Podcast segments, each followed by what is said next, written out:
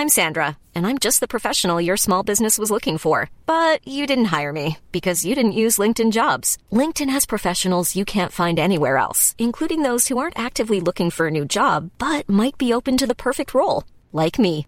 In a given month, over 70% of LinkedIn users don't visit other leading job sites. So if you're not looking on LinkedIn, you'll miss out on great candidates like Sandra. Start hiring professionals like a professional. Post your free job on linkedin.com/people today.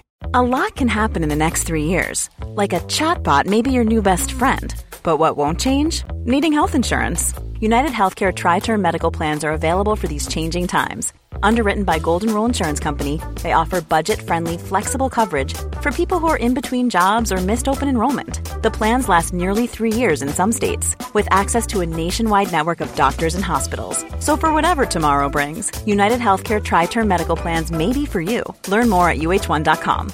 Everyone knows therapy is great for solving problems, but getting therapy has its own problems too, like finding the right therapist, fitting into their schedule, and of course, the cost. Well, BetterHelp can solve those problems. It's totally online and built around your schedule. It's surprisingly affordable too. Connect with a credentialed therapist by phone, video, or online chat, all from the comfort of your home.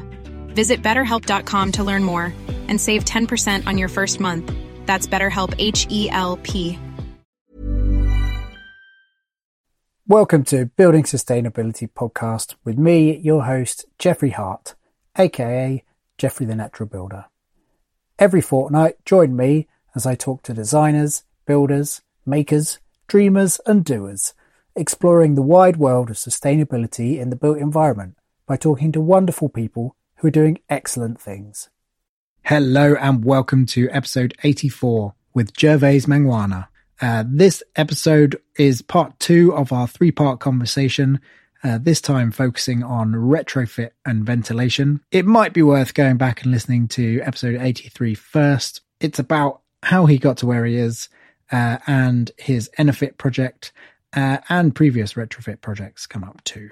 Episode 85, which will be released in the next week, will be the concluding part focusing on airtightness. I'm recording this intro at the same time as the other Gervase episodes, so not much to say other than to remind you of the August Patreon competition.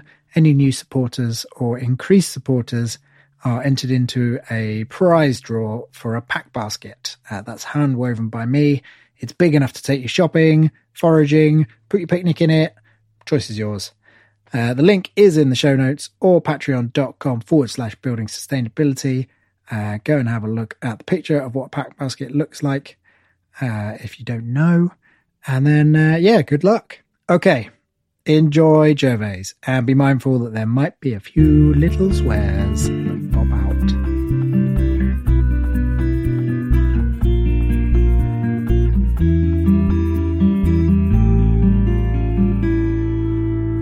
heat pumps for very small passive houses tricky you know we're still Yeah. looking at air to air things and yeah it, it's a bit of a and and yet heat pump is absolutely got to be the way to go. It really has got to be the way to go. Because, because um the carbon intensity of the grid is is falling.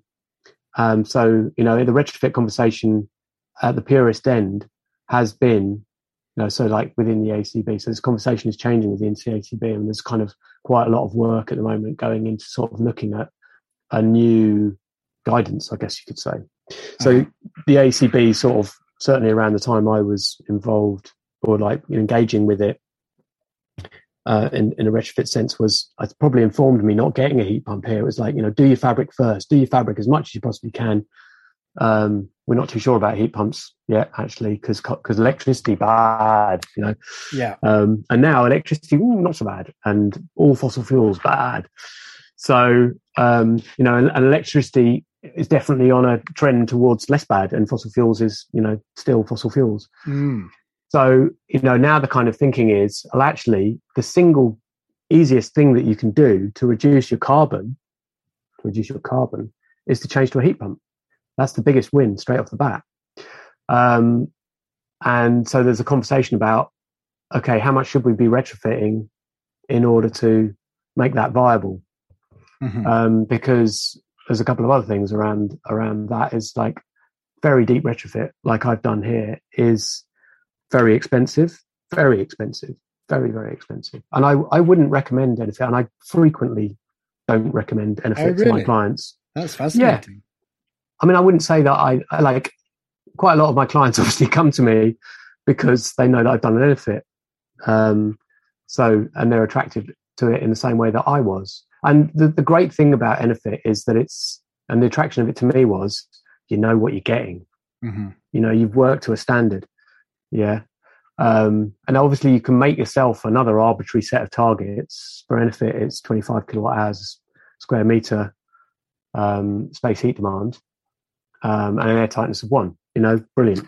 You know where you are, but you also know that somebody's thought about that quite a lot. Yeah, yeah. so whereas you, if you make another one up for yourself, you're kind of you know it is a bit arbitrary and perhaps a bit harder to to keep to as well because you know it's quite hard to keep to targets. But if you're trying to get a certified EnerPHit, then you damn well need to make sure that you've you've done it right, um, and that that really helps you with that as well. And that, that I think that's one of the major selling points of passive house certification.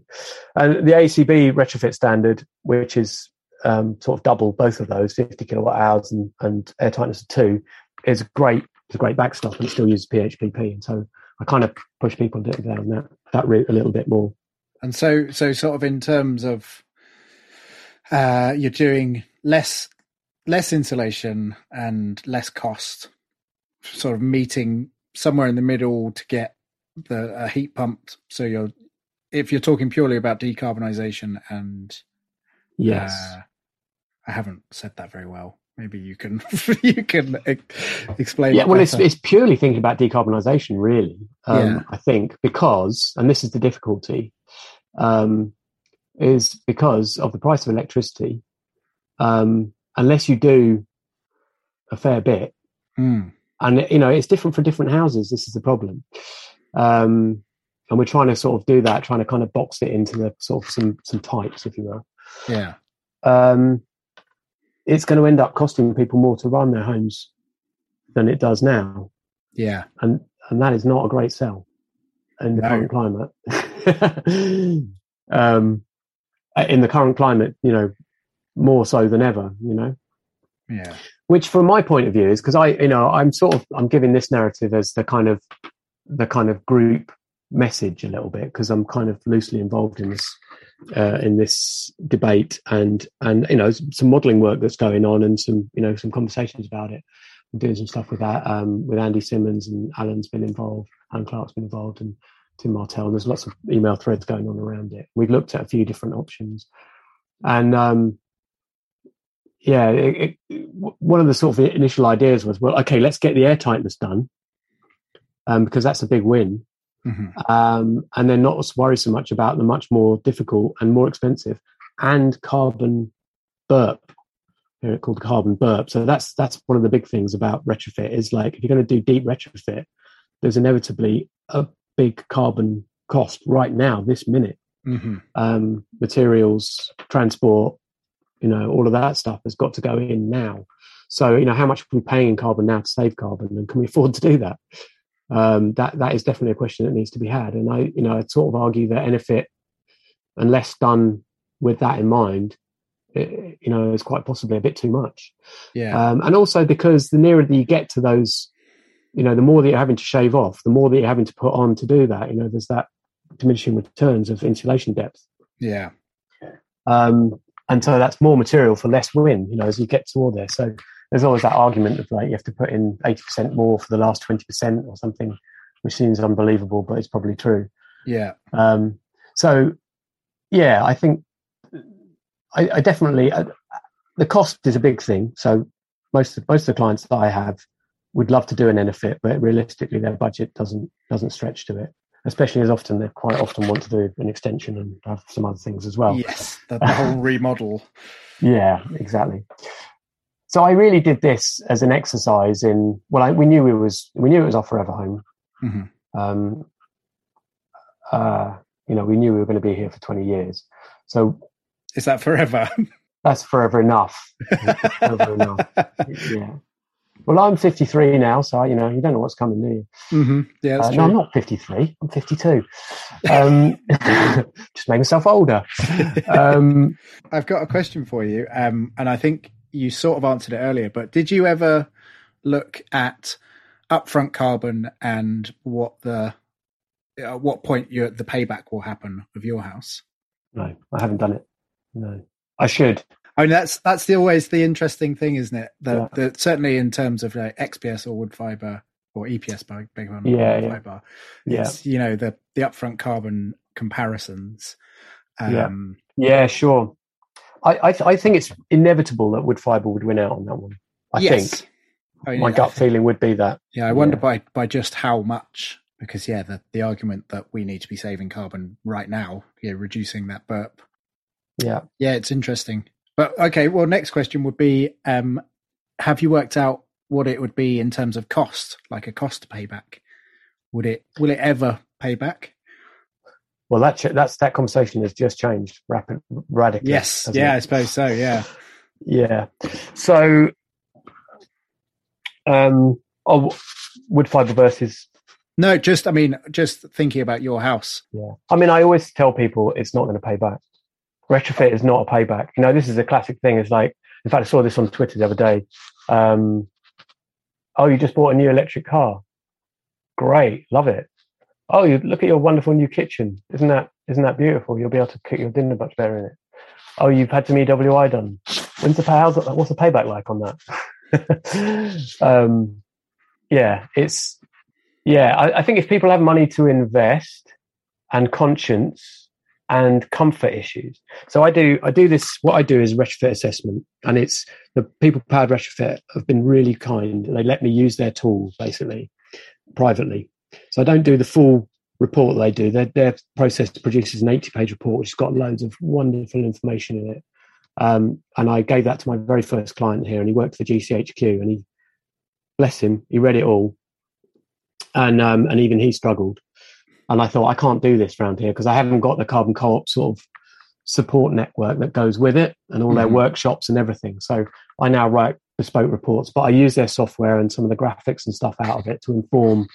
And I use the same sort of framework. So we assess the house as it is and model it in SAP as it is and use that to compare it with their existing consumption to try and sort of t- stress test the model a little bit to see if it kind of makes sense the way they heat their house, how how long they heat their house, and to what temperature, if you can know that. And that's a whole podcast in itself. Let me tell mm-hmm. you. um, yeah, really fascinating. Um, and then we suggest three scenarios, and, and the first one's usually a light touch. This is the way I do it. It's usually like, what could you do relatively easily for very little cost? Mm-hmm. And then the next one is, is that is that sort of insulated plasterboard that sort of level? Or? Uh, no, it varies from from from house to house. So the ones I've done recently, they've like they're these kind of cobbled together bit of stone, some empty cavities that were built in the 40s and the 70s. Mm-hmm. It's fill the cavities, get your cavities filled because you can, you know, yeah. and it's relatively cheap and um and you you know it doesn't even and it doesn't get in your way. You know, it's not like yeah. And then doing some you know moderately good air tightness work getting some ventilation in, which is a step backwards usually because it's you know it's it's usually more ventilation than they've got at the moment. Yeah. Um, uh, and you know getting the loft sorted out properly because they, they, you know almost always they think they've got their loft insulated and they kind of don't. Yeah. Well, they do, but they know it's crap in some way. So yeah, they're kind of the easy wins, or maybe their windows are like definitely need replacing. So do the windows, and yeah. you'll get some air tightness out of that. You know, whatever. So it does it does vary from case to case. But usually, to be honest, it's an exercise for me to say this is not going to make much difference for you. You know, yeah. this it's, it's basically a way of saying, and, and this is what my I've always seen the, the, the assessment process that I do as it's a decision making tool for people. Really, it doesn't give you specifications. It doesn't tell you what to do and how to do it very clearly doesn't do that because I don't have the insurance for that. Mm-hmm. Um, and what it does instead is kind of it's it's an eye opener. This is what you're up against. You came to me because you wanted this, and and this is what you're you know this is what you're faced with. Mm-hmm. So then the second scenario is usually kind of pushing it to what I see as their what I call their practical limit. So this is like you know you've said to me you can't move out for more than a week, right? So we're not smashing your floors up.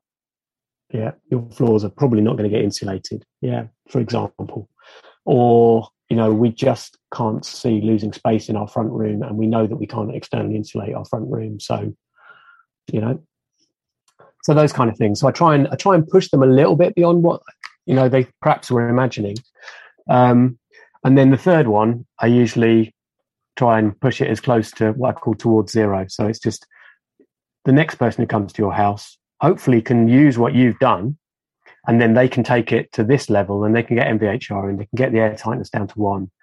And that wall that you didn't think you could do, they do, and they are going to be smashing the floors out. And the reason they can get the MVHR in is because it's their it's their new house and it hasn't been done for 20 years because you did it so they can strip it all out and get the ducting in yeah which you're not going to do because you like your decor the way you just did it mm-hmm. two years ago um so how do we get onto this uh, you asked me a question i think uh, we were um, talking about sort of cost payback um, yes right so part of the process there's a kind of questionnaire so this is what i was talking to you about this before so i love i love my job so much i've been doing it all the way through the pandemic um, managed to go into people's homes pretty much because there was a job, because it was work. Somehow yeah. it was allowed. It seemed very weird, but I was still going up to Manchester where nobody could go anywhere. And I was coming from Hereford, going to Manchester, going into people's homes. And I sit down with them and we go through a questionnaire. But most of it is about finding out people's relationships with their home, how they use it, people's relationships with each other, mm-hmm. people's relationships with comfort, people's relationships with their guilt about the amount of energy they're using, which is you know really interesting stuff. Um, because you know there's this been narrative that they've been you know had voiced. So people you know living in people who are not people who are not fuel poor, living as if they are through guilt. You know right. that, that's quite yeah, common. You know people with very very strong consciences who just feel like it's not right. They know that their house is very very leaky and as a result they're not heating it and you know they have mold problems for example because they only heat their room their house to 17 degrees because they don't want to turn it up more because carbon ah. so that kind of stuff you know um, and very and often they're people who've been in their house for a very long time um, not always some of them are quite new but often they've been in there for over a decade so they've got a very good eye they've got a, a relationship with their property mm-hmm. and then so we go through this questionnaire, and one of the questions in that is this comes out of the PPR stuff is people powered retrofit is um, what are the drivers for retrofit? And there are six options, and almost I think they're they're carbon, cost, comfort, air quality, modernization, and health, which I think is sort of called air quality as well. People almost never say health sometimes people say air quality. Often people do have modernization wishes, but very often they don't. In fact, probably more often not, they don't. So almost always now, people have the same three drivers, and that is cost, running costs, comfort, and um, carbon. Mm-hmm. And so you, know, you always have to, on the costing, you always have to say, well, you know, it's going to cost you more than you're going to get back to save the running costs. And people are interested in that because they see their lump sum as different from their not everybody day to day, yeah, yeah. But people, you know, especially because quite a lot of these people are in later life, later life, and they've got, you know, they've got a bit of money tucked away, and they're now like, what should I really do with it? And they're starting to think, you know, whatever it was that they previously did with it, you know, maybe expensive long haul holidays or whatever is, has no longer become possible. you know, so that that whole narrative changed down. I mean, my, my work just exploded after the first lockdown. Literally, right. I, I could almost couldn't cope for a while. Yeah. Um, I think people there'd been a huge XR thing in that January, massive January 2020. So people kind of almost went into lockdown with this kind of XR kind of exposure. And, and, then they sat and looked at their houses. And then they were sat in their houses. Yeah, exactly. So they came out the other side like, actually, I really need to do something about this. Hmm. Um, and yeah, although I, you know, I don't have any time for marketing. You were talking about marketing. I like I started a process of building a website. Oh, like six years ago, but I started more in earnest. And I've got somebody to help me last November, and still haven't got it. But you know, it, it, does crop up that I could kind of could do with it because people want to see something, but mm. I hmm. don't. I don't need it. You know, I'm not. I don't need it. Um, it's just it's just sort of come by. I don't know how it's come really, but it's it's coming, and from all over the country. There's a case study on Green Building Store of of this place, and you know that just generates a little bit of you know. So they do come. Like I had one in Nottingham, and you know they're they're in places that aren't really appropriate, and I then I try and find them somebody and, and there's nobody. You know, there, yeah. there just there aren't people doing this. There, there's great people doing it in Manchester. There are pockets of places where it's getting done, but generally, to this level, it's not really being done. And it's, I, you know, I like I said, I think it's a massive privilege. This this process of being in somebody's house and learning their relationships. It feels so intimate. Um, I love it. I really, really love it.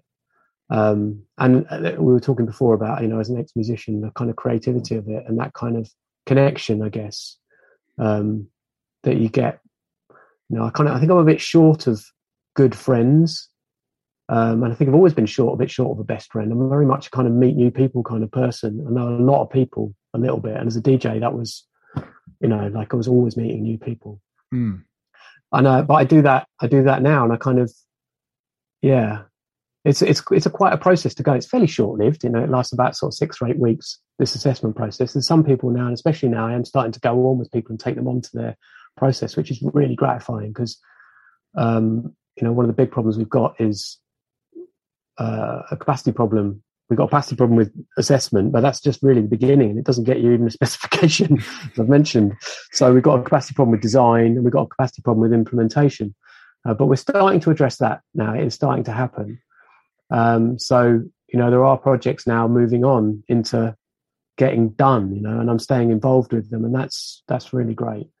That is really great. But it is it's a short relationship. But when I kind of get in touch with these people again, we've kind of been through through something together. They've kind of come over a yeah, they've come over a hurdle of some sort, which was uh, it's ignorance basically. They've, you know, yeah. the veil of ignorance has been cast aside, and they're kind of they can see what you know what needs to happen, and they've grasped principles, and yeah, it, it's really it's really it's really lovely. It's really sounds lovely. like you um you sort of take them on a, a little journey of discovery, both you know, how yeah. they live and you know what they actually desire, and yeah, it's quite yeah, quite yeah. an intimate and I thing. I tried to meet it? them.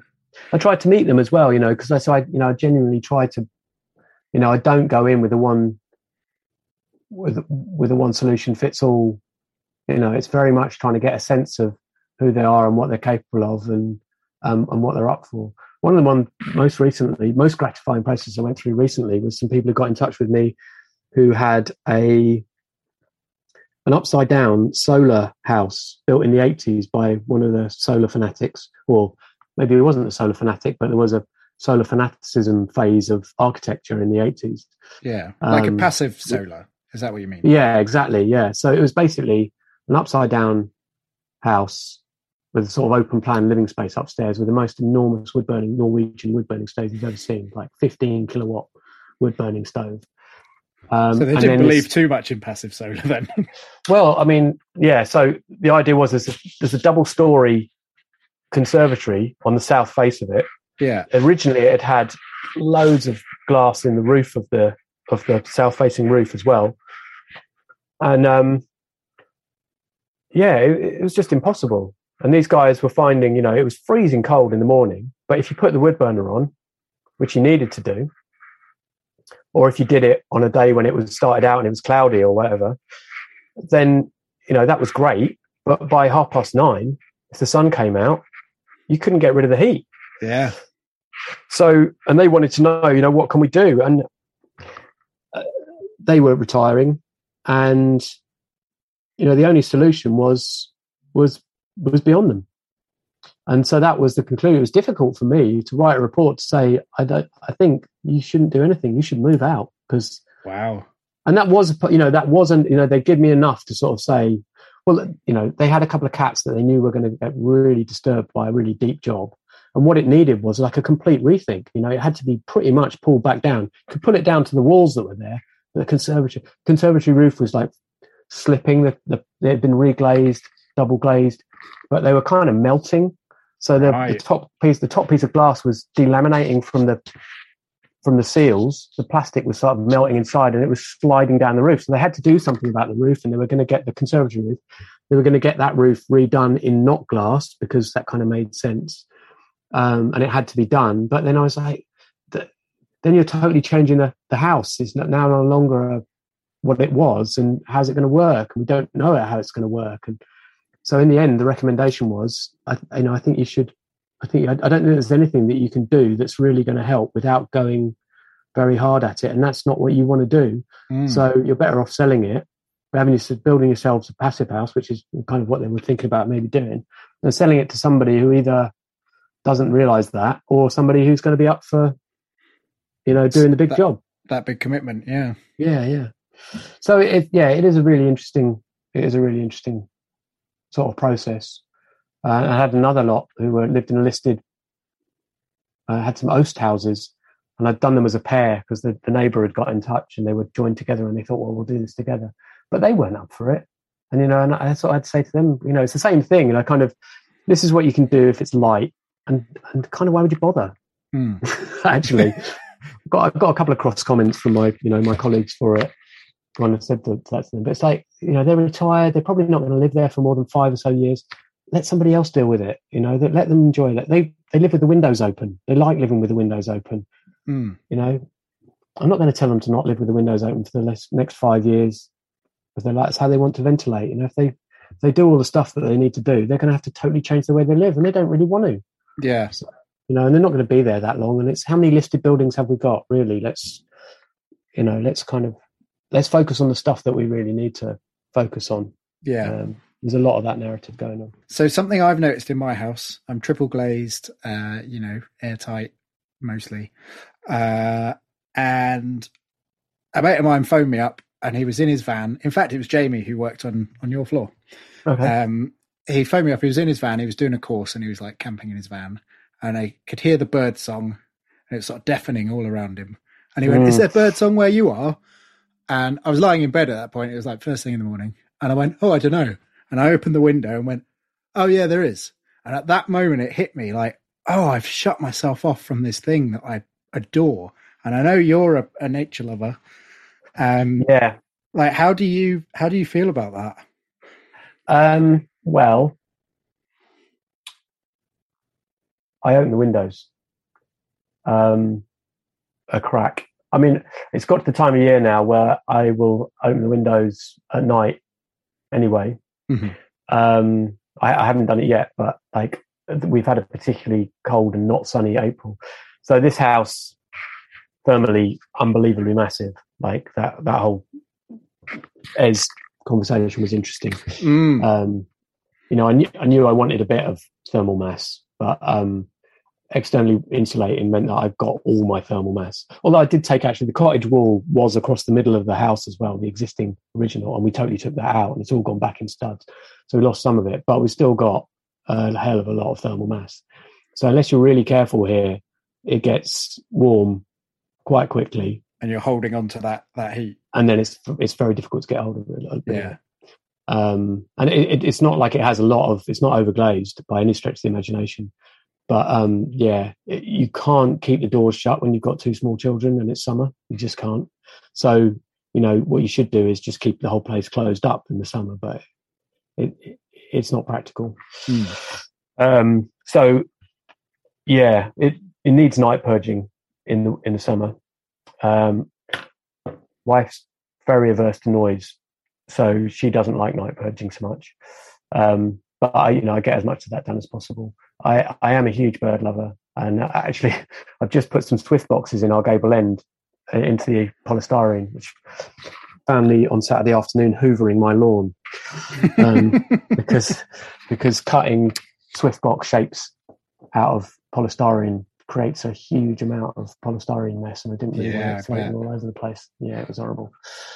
Um, so yeah, and I've also bought. So we we don't have nesting swifts in the area very much, um, and that's a, it's a big problem for the swifts. And they used to apparently historically they did nest around here. So I've got like a call box that that um, makes swift noises. Oh, nice! And um, that kind of it's on time for sort of two or three hours a day. It's a thing. I'm on a Facebook group, all things Swift, and all, we're all waiting for them to arrive. They've got they're late here this year. I'm a big lover of Swift. When I was in Manchester, there were some Swifts there, Like I, I genuinely used to cry when they when they first came, when I first saw them or heard them. That scream that they make because they're they're here again. There's something like there's something about the cyclical nature of them. I, I remember once having the thought, I'm probably only going to hear this another, probably going to experience this this thing another forty times. You know, which is not a many times, is it? You know, obviously mm. it's 40 years, which is quite a long time, but if you, you know, it's, it's a few handfuls of times. And so there's something sort of sad about them. Yeah, it sort of goes back to the passionate thing about it, the, the sort of change and things coming and going and, and accepting that that's what happens. So there's a bit of me that every time they arrives knows that they're leaving again, you know?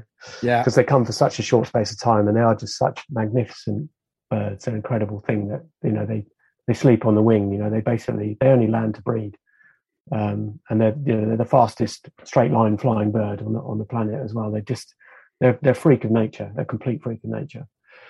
Um, yeah. So to answer your question, when I come down in the morning now, I I, I crack a window open, and um, you know, are you still heating? No. Open your window a bit. Yeah. You only all you have to do is crack the seal, that's all you yeah. have to do, and you, you can hear the bird song. That's know? true. I mean, I, yeah, I've got a just above my bed. I've got a, a Velux.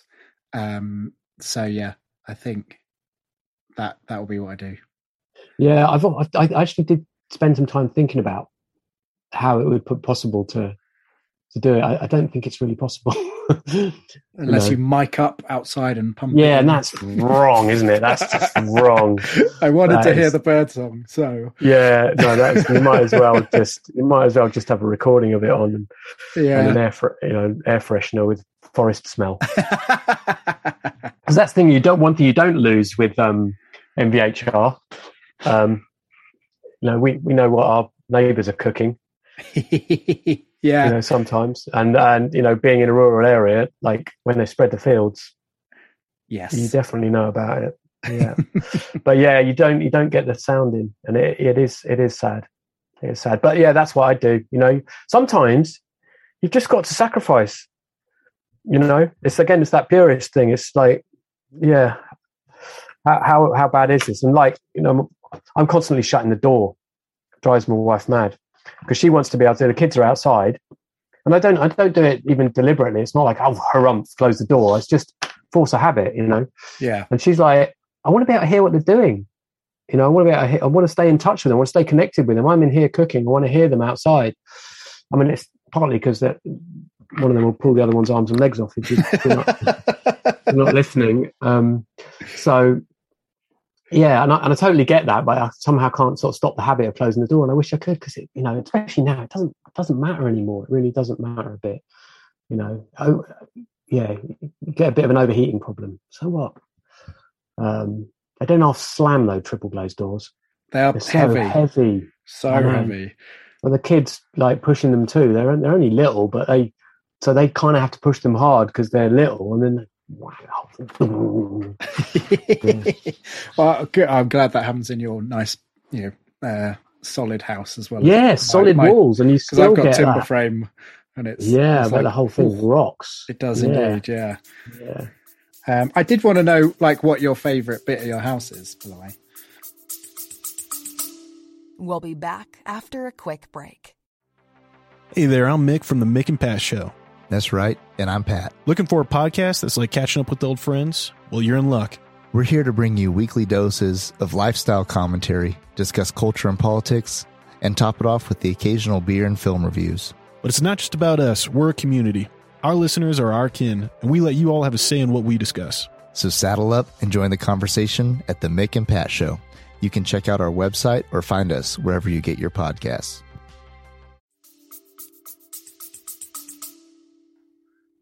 It's so easy to forget.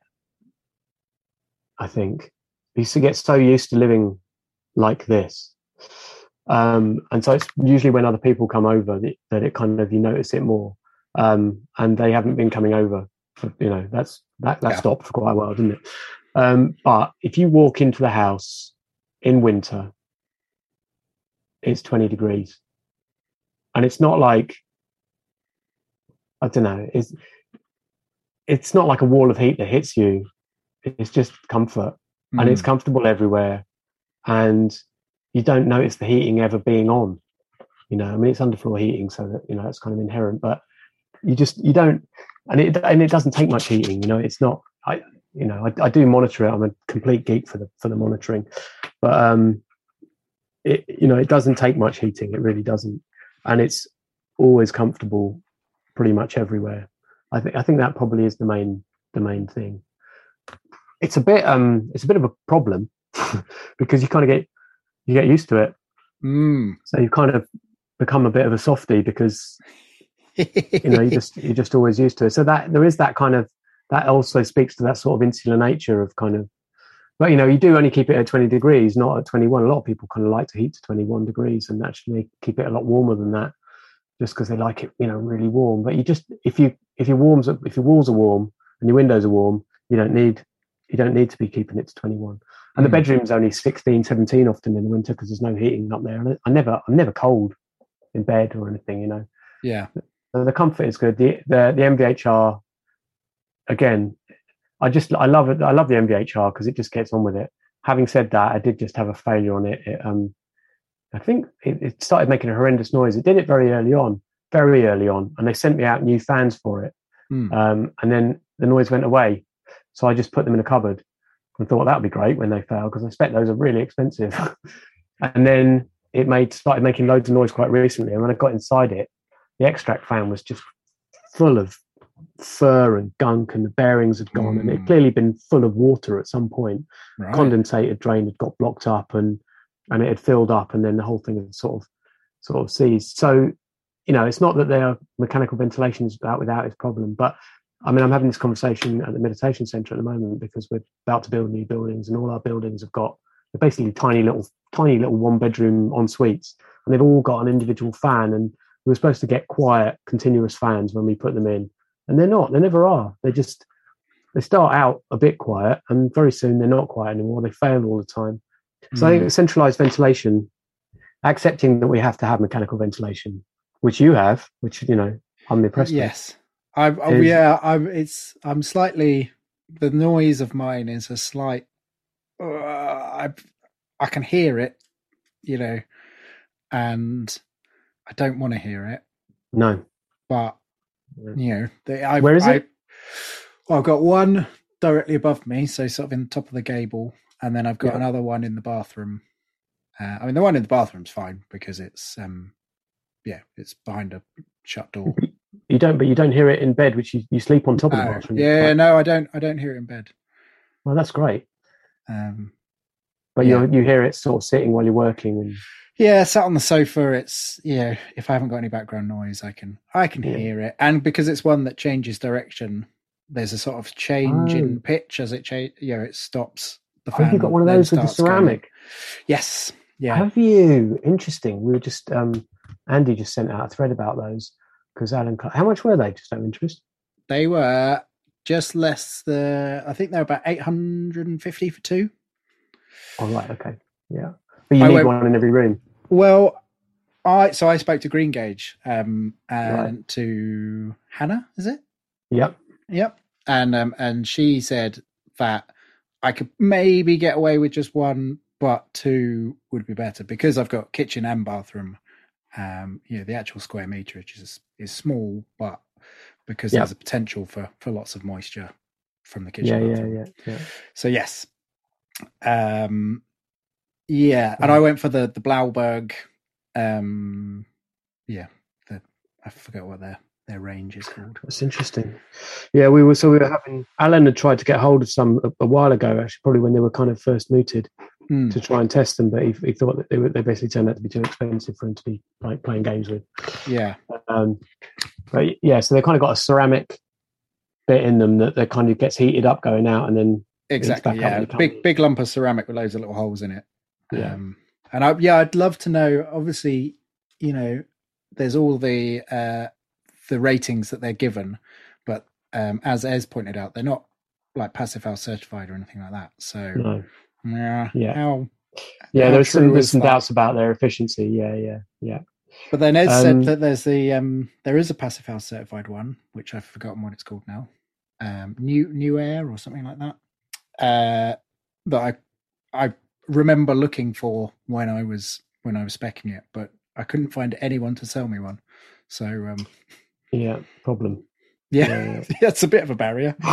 it is, isn't it? it's a very big barrier, actually. Yeah. Um, and do you commission? Is it commissioned at a, a set rate? Uh, I can Like- change. I can alter it, and it's got a boost. Yeah, it's got a humidity sensor in it that will boost, Yeah. um, and you know, various scheduling things and, and whatnot. So I would turn it down, the one that Mm. you bothers you, turn it down until you start to get a problem. Right. Uh, this was why I was asking on Twitter the other week about air monitors. Um, Right. Because I was thinking, you know, how far can I push it t- Yeah. before I actually start to create create unhealthy uh, living environment? Did I did I answer that thread? That You thread? did, yes. I I got so many answers of so many Yeah. different options. Uh, it was slightly overwhelming, but um, So I've um right, okay. Did you do anything about it? I haven't yet. It's it's kind of it's on the list. I Right. need So I the house. Is, is yeah, sure. priority. So I mean, presumably what you're worried about there is um you're just worried about the CO2 because the Yes. humidity you'll, you'll sort of find out about anyway. yeah. Um, have you got a presumably you've got a carbon monoxide monitor anyway because Yes. you've got a burning Yeah. stove anyway. Um, so yeah, data logging um, is is the nicest way of doing it, but it tends to be very expensive. Mm, I mean, I'd love that because I'm I'm a total stats geek. So, Oh, I'll lend you my CO2 monitor for a bit, mate. oh yeah, Yeah, for sure. oh Yeah, yeah. wow, I've you. got I've got I've got three, so yeah, you you can have you can have one of mine for a while. oh sure. that'd be brilliant. And it's just I just need to know, you know, in in what situations is it an issue? Yeah, yeah, yeah, yeah. So you can, yeah, yeah. I'll send you. I've got one that's got a screen on it, so you can actually see what it is. Um, yeah, and actually, and you don't need software to get the data out of it as well. You can. It goes into a spreadsheet. Oh great. Yeah, yeah, I'll lend you that for for a while, and then have a play with your fan Yeah. um, to see, you know, how low you can go and how ha- happy you are with CO2. I mean, this is another fascinating. I don't know if you've done a podcast on CO2, but I've this has been a Not. massive eye. So I've um, at the meditation center, the ventilation issue has sort of come up because of, because of COVID. right. Oh, of course. Yes. So um, yeah, and CO2 they use as a proxy for good ventilation. Although it turns out that it's a bit more nuanced than that because um, good ventilation is moving shitloads of air around very fast, and that's not really very good if you've got one person with COVID sitting next to other people who don't. so yeah, it's a bit of a balance. That said, if you've got really bad ventilation when your CO2 is really high, then that means that everybody's sitting in a soup of of whatever you know of everybody else's air. Yeah. So that's kind of the other extreme. And in fact, one of the guys from Green Gauge did a really good webinar on this. Um, so yeah, I I started monitoring. In fact, I was monitoring CO2 there a while ago. Um, I think some of the, have you been to meditation center here? Hereford? Yes. Yeah. Yeah. So um, where did where, where did you have it? Where did you room? Ooh. Remember? Uh, it was. Uh, you had to walk along like a what looked like converted stables, Yeah. and then it was one on the the far as you sort of walked past the Okay, so that's the that's the farmhouse. That's the original house that was there. What they call Red House. Apparently, used to be great parties there. One of my neighbours used to go parties there when it was a riding school. Good for girls, it was apparently. um, but yeah, that's that's the house, and I I did some monitoring in there a long time ago actually, because were we getting mold problems in there? So I think we were getting mold problems in there, and you know they've got fire doors on them, and there's three people sleeping in one room, Mm. and the windows weren't open because it was the middle of winter.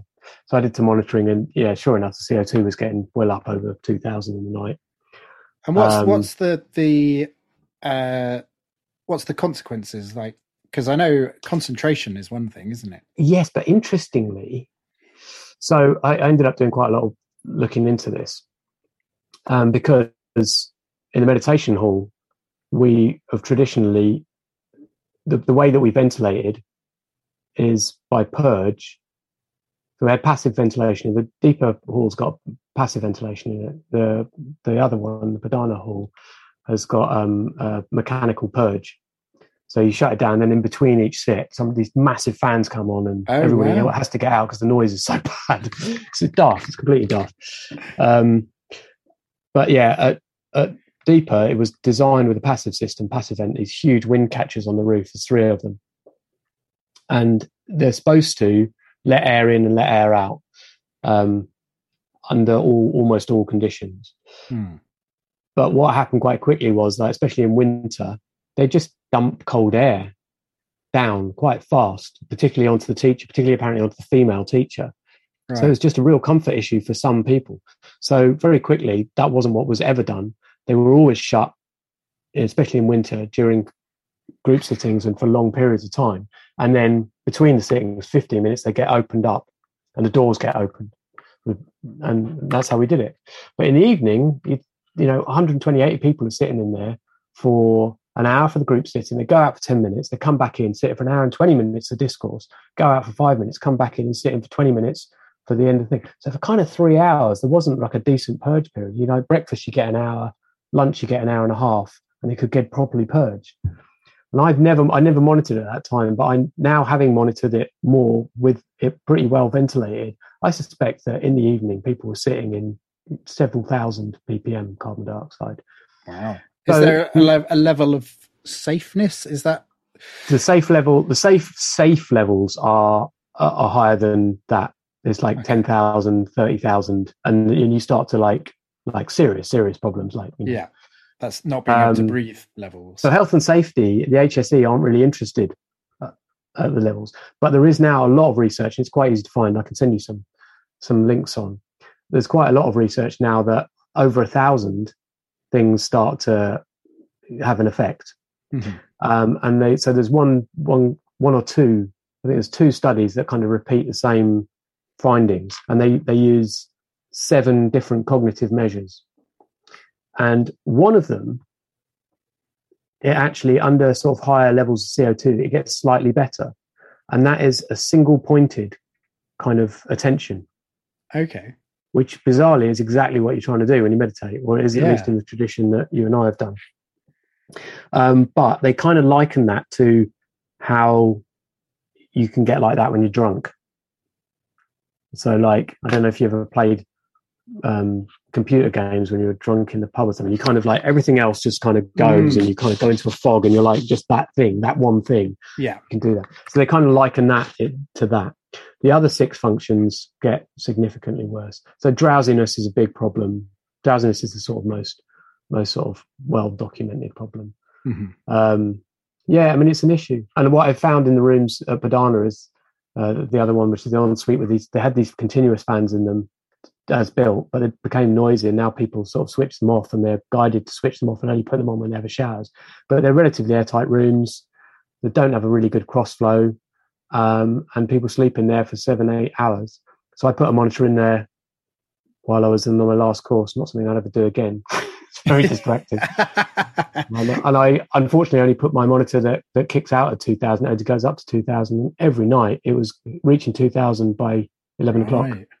So I can only assume that by four o'clock in the morning, it was 3000, 4000. I mean, it does start to level out after a while because you're kind of saturating, but that means you're sleeping. So there is quite a lot of evidence that sleeping in high levels of CO2 does not set you up for the day. Right. You know, you're not getting a good start to your day. Um, it, it, you know, it affects your ongoing cognitive function for the day ahead.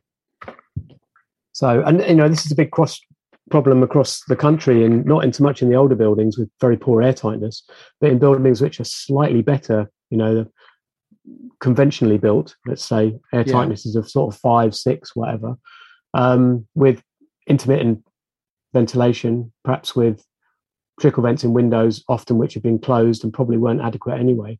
People, many people are probably sleeping in high levels of CO2 kind of regularly. So um, it's yeah, it's again, it's you know, it could be a podcast in itself because I think it's it's a very interesting subject, and I'm really trying. It's really difficult to try and change people's minds about this because you don't notice. I think I notice in those rooms. I think I never wake up sharp. Mm. I always wake up groggy, but it's not like really defined. I'm not waking up nauseous. I'm not waking up. Do you know what I mean? So for most people, they're like, "What's the problem?" They don't want to pay for a whole ha- whole whole building ventilation they're suspicious of it. You know, and I just feel like I'm trying to use another way of convincing them of some balmy, low energy kind of. Yeah. But um, you know, for me, it's like, you know, I've done the monitoring. I, like, I I don't like opening my window. A lot of people they love opening. Just open your window. I don't like opening my window. I like my comfort in the night, and yeah, I just I'm not I'm not big on opening my window. I like kind of that sort of secluded thing. I, I would have the fan on, but the fans are just they're just too noisy. It's unbearable. I remember yeah. being in there in the early days. The fans were on, and we weren't. We knew. I knew we weren't supposed to turn them off. I remember sitting a 20 day course there, and the noise of the fan sort of trans. You know, you're not speaking to anybody or talking to anybody for 20 days, so you kind of do get down some rabbit holes. Mm. The kind of noise of the fan kind of transformed into the sound of like a vast, distant Welsh choir repeating the the final phrase of a of a, some vast orchestral piece over and over again, like the last cadence they call them, like the last yeah. ending bit, just over and over again. You can't get to sleep, that is not what you need. So no, the fans go off now. the fans are off, you know. So I, I, think next time I sit a course there, I'll have the window open. Much as I don't, you know, I don't you know, I, I like I want to have the heating on, but the radiator is right next to the window. You don't want to have the window open. It's totally counterintuitive. You know, built these nice low energy buildings, and this is the conundrum of low energy buildings: build tight, ventilate right. You know, it's it, we we are reliant on good quality, quiet, continuous ventilation. It's it's a must, and it's it's an unfortunate must, but it's a must. Ryan Reynolds here from Mint Mobile. With the price of just about everything going up during inflation, we thought we'd bring our prices down. So to help us, we brought in a reverse auctioneer, which is apparently a thing. Mint Mobile unlimited premium wireless. Ready to get 30, 30, bit to get 30, bit to get 20, 20, 20, bit to get 20, 20, bit to get 15, 15, 15, 15 just 15 bucks a month. So, Give it a try at mintmobile.com/switch. slash $45 up front for 3 months plus taxes and fees. Promo for new customers for limited time. Unlimited more than 40 gigabytes per month slows. Full terms at mintmobile.com. Even when we're on a budget, we still deserve nice things. Quince is a place to scoop up stunning high-end goods for 50 to 80% less than similar brands. They have buttery soft cashmere sweaters starting at $50, luxurious Italian leather bags, and so much more. Plus, Quince only works with factories that use safe, ethical, and responsible manufacturing. Get the high-end goods you'll love without the high price tag with Quince. Go to quince.com/style for free shipping and 365-day returns.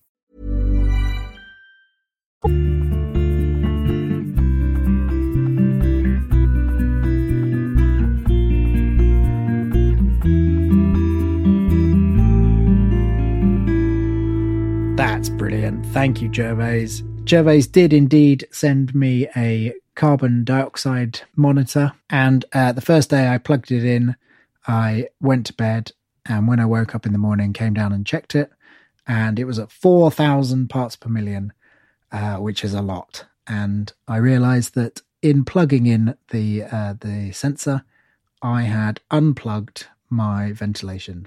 So, a very good lesson in why you need ventilation in air, an airtight building. It's really fun to dial in my uh, my ventilation system and uh, and work out what I can get away with. Although I think I said previously, since I got my new fridge, the sound of the ventilation is not very loud at all. Perhaps it's not so uh, so much trouble to have it running slightly higher. Anyway, that's a big waffle for me. Uh, thank you again for listening. Thank you especially to Gervase for giving up three hours of his time. Uh, a reminder that there is the Patreon competition. Uh, I think you can name your price. Yeah, support the podcast, help pay for some of the uh, the ongoing running costs. Uh, and of course, please share this episode. Please share the podcast. Say something nice about it. Uh, get your friends listening, and that would help me out as well. Great. Big love. Until next time. Planning for your next trip? Elevate your travel style with Quince. Quince has all the jet setting essentials you'll want for your next getaway, like European linen, premium luggage options, buttery soft Italian leather bags, and so much more and is all priced at 50 to 80% less than similar brands. Plus, Quince only works with factories that use safe and ethical manufacturing practices. Pack your bags with high-quality essentials you'll be wearing for vacations to come with Quince. Go to quince.com/pack for free shipping and 365-day returns. Planning for your next trip? Elevate your travel style with Quince. Quince has all the jet setting essentials you'll want for your next getaway, like European linen, premium luggage options, buttery soft Italian leather bags, and so much more. And is all priced at 50 to 80% less than similar brands.